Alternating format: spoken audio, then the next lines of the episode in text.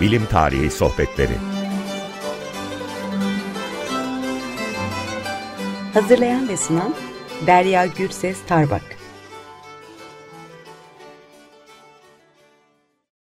Herkese merhaba. Bugün bilim tarihi sohbetlerimizin konuğu Tunç Şen ve konumuz mikro tarih, bilim tarihinde mikro tarih çalışmaları ve kitabımız da Anthony Grafton'ın Yıldızların Efendisi adlı kitabı. Önce Tunç'u tanıtmak istiyorum. Tunç hocamız Kolombiya Üniversitesi Tarih Bölümünde öğretim üyesidir. Lisans ve yüksek lisans derecelerini Sabancı Üniversitesi'nde almıştır ve doktora eğitimini Chicago Üniversitesi'nde erken modern Osmanlı dünyasında astroloji ve müneccimler konulu teziyle tamamlamıştır. İlgilendiği alanlar arasında, konular arasında Osmanlı dönemi rüya anlatıları, astroloji ve gizli ilimler, takvimler, e, ulemanın ve eğitimin sosyal ve mikro tarihi üzerine çalışmaları da bulunmakta Tunç hocamızın. E, şu anda iki tane kitap konusunda çalışmalarına devam etmekte. Kitaplardan ilki erken modern e, dönem Osmanlı dünyasında bilimsel uzmanlık meselesi ve zaman hesaplama uzmanı olarak müneccimler konusunu ele alıyor.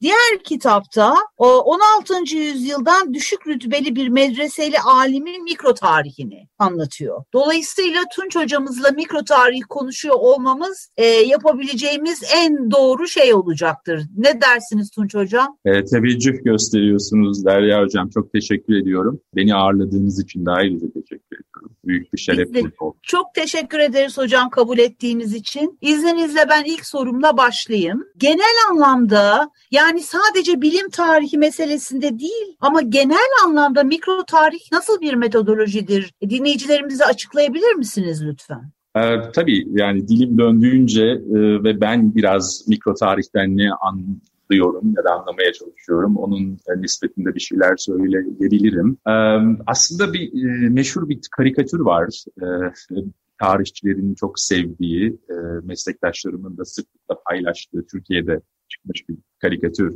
Yazın yazarı kimdi hatırlayamıyorum. Yan, yanlış hatırlamıyorsam Uğur Gürsoy'du. Ee, şöyle bir şey diyordu e, karikatürde. İşte boş ver şimdi Merzifonlu Kara Mustafa Paşa'yı falan. Ben artık küçük şeylerin tarihiyle ilgileniyorum. Düğmenin, postitin, sandaletin hepsinin bir serüveni var gündelik hayatın tarihi. Ha, bu karikatür çok e, paylaşılan bir karikatür oldu e, tarihçiler arasında.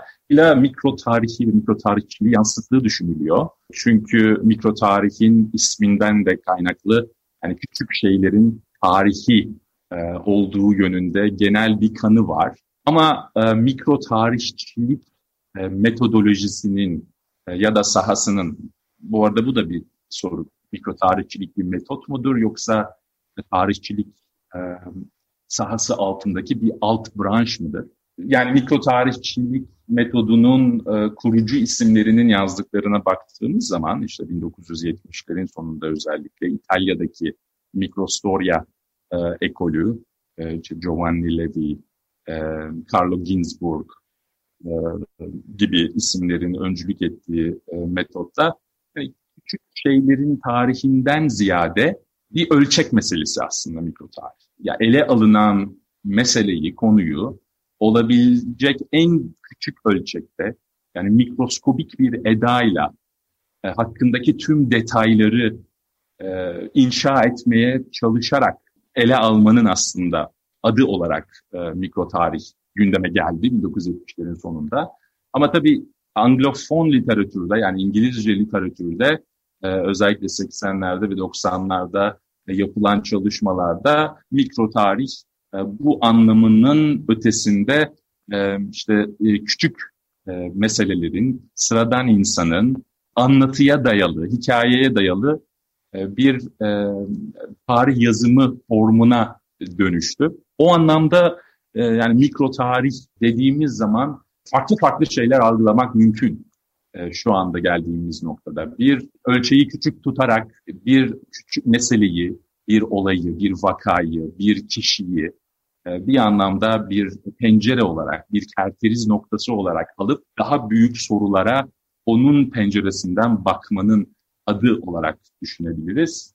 E, ya da e, yine bu karikatürde de örneklendirmeye çalıştığım gibi küçük şeylerin önemsiz gibi görünen objelerin ya da insanların e, hikayesi olarak da e, görmek e, mümkün literatüre baktığımız zaman.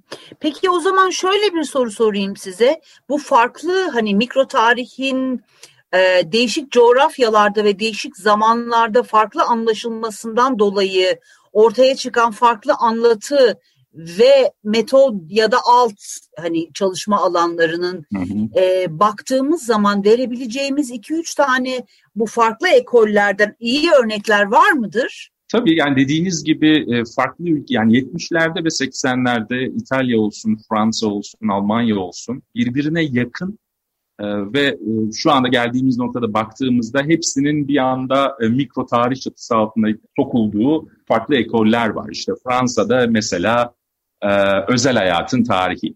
Philip Aries'in meşhur birkaç ciltlik olan kitabını bu minvalde değerlendirmek mümkün. Ya da Almanya'daki e, Alltagsgeschichte yani e, gündelik hayatın e, tarihi e, yine mikro tarihle yakın e, düşebilecek örnekler olarak genelde e, e, zikrediliyor. E, yani bu mikro tarihçilik alanının tabii en meşhur e, örneği e, Türkçe'ye de çevrilen Peynir ve Kurtlar.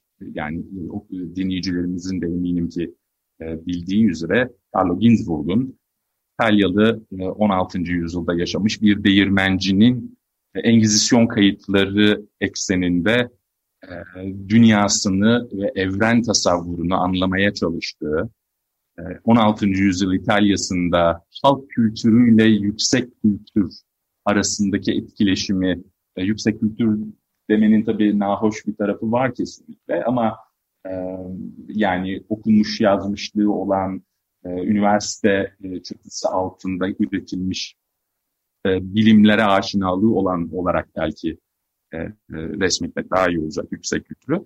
Bu ikisinin birbiriyle nasıl e, etkileşim içine girdiği e, meselesini yani böyle bir büyük soruyu e, bir değirmencinin 16. yüzyılda yaşamış bir de değirmencinin e, okuduğu, etkilendiği birkaç kitap üzerinden e, ve Engizisyon mahkemesindeki e, kayıtları üzerinden e, resmetmeye çalıştığı o meşhur Peynir ve Kurtlar kitabı herhalde mikro tarihçilik alanının en bilinen ve en çok atıf alan eseridir.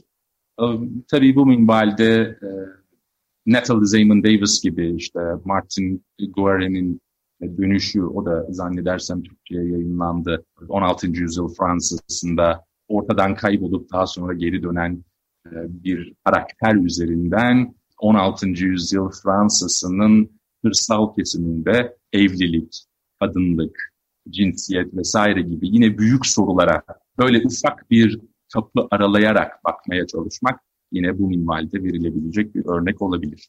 Şimdi aklıma gelen bir soruyu sorayım. Bu biz hani dinleyicilerimiz e, bilmiyor olabilirler. Biliyorlarsa e, tamam ama e, mikro tarihin analiz okulunun biricik bir yavrusu olduğunu ikimiz de biliyoruz. A, ama yani benim bunu sorulaştırarak sormaya e, çalışmam hı hı. şöyle olacak neye tepki olarak doğuyor e, mikro tarih? E, Aslında çok ilginç bir mesele bu. Çünkü sizin de dediğiniz gibi yani anal ekolünün bir uzantısı olarak düşünebilmek mümkün. Özellikle Fransız tarihçi Emmanuel Leroy'un e, e Montel üzerine olan kitabını düşündüğümüz zaman ama e, yine bu mikro tarihçilik yöntemini ihdas eden diyeceğim İtalyan mikro tarihçilerin yazdıklarına baktığımız zaman Carlo Ginzburg ya da Giovanni Levi. Ya aslında anal ekolünü eleştiren e, onun o kantitatif ve çok uzun soluklu e, işte long dure e, yaklaşımı çerçevesinde insansılaştırmayan, e, insanları biraz istatistiki veriler üzerinden ancak inşa eden anlayışı eleştirerek de aslında mikro tarihçilik e, neşet ediyor diyebilirim. Yani dediğiniz doğru. çok doğru. Yani e, yani Leroy'un yazdıklarına baktığımız zaman ve karşılaştırdığı bir şekilde baktığımız zaman işte atıyorum 1950'lerde 60'larda tarih denen bilim kantitatif olarak yazılması gereken bir bilimdir bir disiplindir derken 70'lerin sonunda e, o eski anlayışını tamamen değiştirerek daha böyle mikro tarihe yakın eserler vermiş e, bir isim. Ve yine Carlo Ginzburg'un vesairenin yazdığına baktığımız zaman yani anal ekolü yani özellikle ikinci dalga anal ekolü diyebileceğimiz aslında. Yani anal ekolünü de belki bir takım dönemlere ayırmak lazım. Yani Mark Bloch'un ya da Fevrin ilk dönem 1930'lar 40'lardaki anlayışı daha çok mantaliteler, zihniyetler tarihine yakın bir anlayış olduğu için mikro tarihe belki daha kolay e, dönüştürülebilir eserlerdi. Ama 1950'lerden sonra Brodel'in e, anal ekolünü yönlendirmesiyle aslında biraz e, şey de değişti. Anal ekolünün de e, anlayışı değişti. Daha uzun soluklu süreçlere, daha kantitatif e, veriler üzerinden bakma e, şekline dönüştü. Dolayısıyla mikro tarihin o anal ekolünden nasıl etkilendiği meselesi hem biraz e, girift bir mesele hem de yani farklı cevaplara e, gebe bir mesele.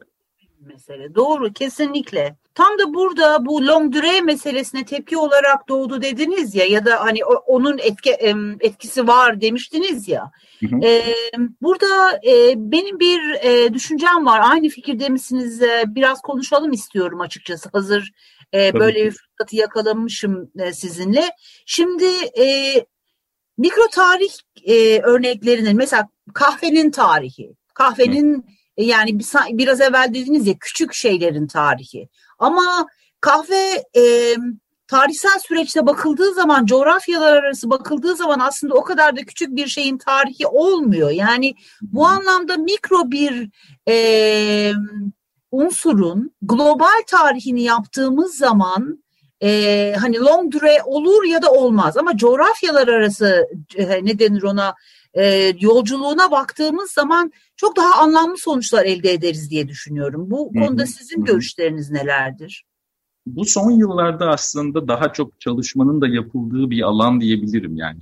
E, küresel mikro tarih şeklinde bir tanıma gidiyor meslektaş tarihçiler. E, ya, yanılmıyorsam geçen sene Past and Present dergisinde özel bir sayı yapıldı bu konuda global e, evet. e, küresel mikro tarih üzerine. Daha önce işte Francesca Trevellato'nun bu konuda önemli bir makalesi var. Mikro tarih bir yöntem olarak nasıl küresel tarihin parçası kılınabilir ve kılınmalı üzerine. E, dediğinizde çok e, haklısınız. E, yani bir takım objeler, e, materyaller, e, kişiler, cemaatler, cemiyetlerin e, mikro çalışmaları üzerinden e, dediğiniz gibi ister uzun soluklu olsun, ister daha dar soluklu olsun e, küresel tarih yapma e, imkanı var ve bu konuda da hakikaten son yıllarda çok sayıda çalışma yapılıyor. E, yani kahve bir örnek, pamuk üzerine yakınlarda yapılmış bir çalışma var yine. Yani pamuğun bin senelik tarihi mesela ya da işte baharat. Hani bu objeleri arttırmak son derece mümkün. Tabii buradaki mesele biraz işte başta değinmeye çalıştığım gibi mikro tarih ne demek sorusunun çok farklı cevapları olduğu gerçeğine biraz ışıkta tutuyor. Ee, yani küçük şeylerin büyük tarihi ya da uzun soluklu tarihi olarak da adlandırmak artık mümkün. Ya da hakikaten e, son derece mikro bir olayın, bir vakanın ya da bir kişinin çok daha dar soluklu, e, yani zaman ve kronolojik e, bakımdan çok daha kısıtlı bir kesit içerisinde olabilecek bütün ayrıntılarıyla ele alınması da aslında bir anlamda mikro tarihçilik olarak değerlendirilebilir. Ben kendimi herhalde biraz daha ikinci dediğim tarzı daha yakın evet, evet. görüyorum. Yani bireyler ya da bir vaka üzerinden onun o vakanın ya da bireyin yaşandığı ya da yaşadığı dönemdeki işte sosyokültürel ya da iktisadi ya da siyasi implikasyonlarını o çerçeve üzerinden ele almaya çalışmayı kendi anlayışıma daha yakın görüyorum ama bu demek değil ki daha küresel dertlerle bu konuya eğilmek makbul olmasın. Hayır o da son derece makbul bir tarihçilik anlayışı. Evet, şimdi isterseniz kalan süremizde seçtiğimiz kitap üzerinden ilerleyelim. Kitabımız Anthony Grafton'ın Yıldızların Efendisi kitabı. Şimdi bu konuştuğumuz yani hani şu ana kadar e, konuştuğumuz konular çerçevesinde Yıldızların Efendisi kitabı nereye oturuyor? Onu bir konuşabilir miyiz biraz? Tabii. E, yani burada şöyle bir soru da sorulabilir. Bu kitap bir mikro tarih örneği olarak addedilebilir mi? E, evet. Yani mikro, mikro tarihle e, biyografi arasındaki ayrımlar da aslında o kadar e, net değil gibi. E, yani bir bireyin biyografyasını inşa etmekle bir bireyin mikro tarihini yazmak arasındaki ayrımı nasıl çizeriz? Hani benim kafamı kurcalayan metodolojik bir sorun olarak duruyor. E, Grafton'ın bu kitabında e, yani e, bir biyografi çalışması var mı? E, yani bir nebzeye kadar var. İşte 16. yüzyılda yaşamış, e, farklı e, disiplinlerde, bilimlerde eserler üretmiş, e, farklı e, networkler içerisinde bulunmuş bir alimin ya da bir hekim ya da bir müneccim ya da bir astrolog nasıl tarif edeceksek artık hani onun e, dünyasını ve e, dünyayı tasavvur etme biçimini irdelemeye çalışan bir eser. E, yazdıklarına bakıyor. Yazdığı kitapları döneminde kimlerin nasıl okuduğuna bakıyor. O kitaplara düşülmüş notların peşine gidiyor. E, bu anlamda hakikaten e, bir 16. E, yüzyıl bilim insanını o elindeki kaynakların ölçüsünde 21. yüzyıl insanına tanıtmaya çalışıyor. Bu anlamda hani bir mikro tarih çalışması olarak görmek mümkün. Tabii kitapta daha ziyade bu bilim insanının astroloji ve astronomi ile olan meselelerine odaklanıyor. E, bu arada e, bilim insanının kim olduğunu söylemedik ama işte Girolamo Cardano isimli bir İtalyan e, doğa felsefecisi, tabibi, müneccimi. Hakkında daha önce yazılmış başka kitaplar da var. İşte onun e, tıp ilmiyle olan ilişkisini, tabipliğini inceleyen başka kitap da var. Ama Grafton'un kitabı e, hani baktığım zaman mikro tarihçilikle ilgili dertlere e, biraz daha yakın durduğu için ve bir de e, Türkçe'ye e, çevrilmiş olduğu için herhalde e, seçmek daha doğru olur diye düşündüm. Maalesef e, Türkçe'ye e, çevrilme konusunda mikro tarihçiliğe yakın duran bilim tarihi kitaplarında bir eksiklik var gibi. Umarım hani önümüzdeki dönemlerde daha fazla e, bu minvaldeki kitapların e, tercümesiyle kurlarımız da hani bundan istifade ederler. Peki kitapla ilgili spesifik bir soru sormak istiyorum ben e, size. Ondan sonra da zaten süremiz dolacak çok kısa bir süre sonra. Bu yani kitabın evet bir e, hani bilim insanı ya da hani sizin değişik şekillerde tanımladığınız şekliyle e, mentalitesini anlamaya yönelik ya da bu bir kişiden yola çıkarak dönemin mentalitesini anlamaya yönelik bir çaba olduğunu söyleyebilir miyiz? Bence söyleyebiliriz. Ee, yani 16. yüzyıl e, Rönesans İtalyası diye e, Grafton'un da tarif ettiği üzere e, Rönesans İtalyası'ndaki familerle bilim insanları arasındaki ilişkilerin mahiyeti, bilim insanlarının kendi arasındaki rekab rekabetler, yazdıkları, söyledikleri üzerinden bu rekabetin nasıl cereyan ettiği, hani bu tür büyük, yani kimine göre büyük tabii yani benim baktığım açıdan bunlar hakikaten büyük sorular. Hani bu sorulara kapı aralayabilecek bir hikaye olduğu için Cardano'nun hikayesi ve Grafton'un hakkında yazdığı değerli. O anlamda hakikaten yani bir mantaliteyi, bir sosyal bağlamı, e, bir sosyal ilişkiler ağını resmetme hünerine sahip diyebilirim. Ama tabii bunu e, tek bir vaka üzerinden, tek bir birey üzerinden yapıyor. Tam da aslında o nedenle e, biraz bu eser mikro tarih alanına girebiliyor diyebilirim. Ama tabii daha büyük mantalitelerin peşinden giden bir kitap değil.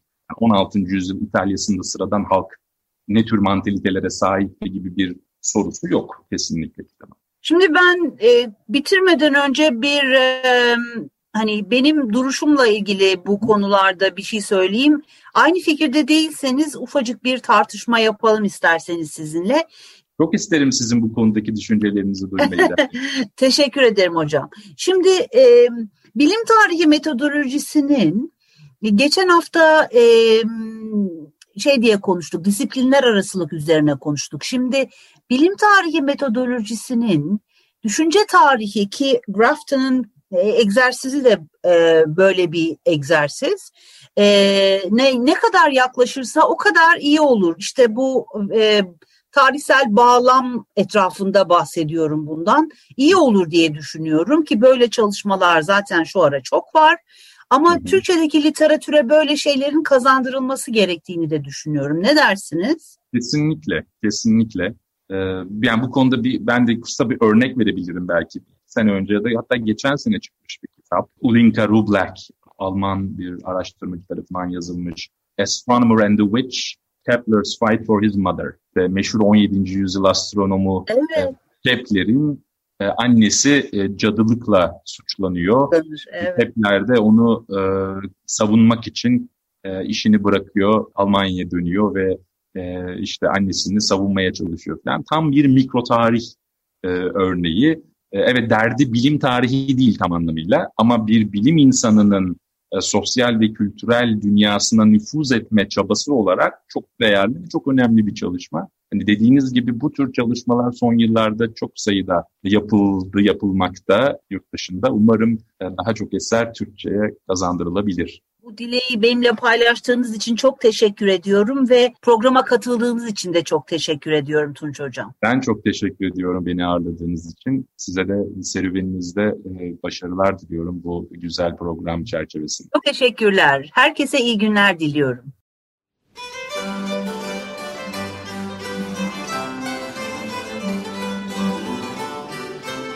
Bilim Tarihi Sohbetleri Hazırlayan ve sunan Derya Gürses Tarbak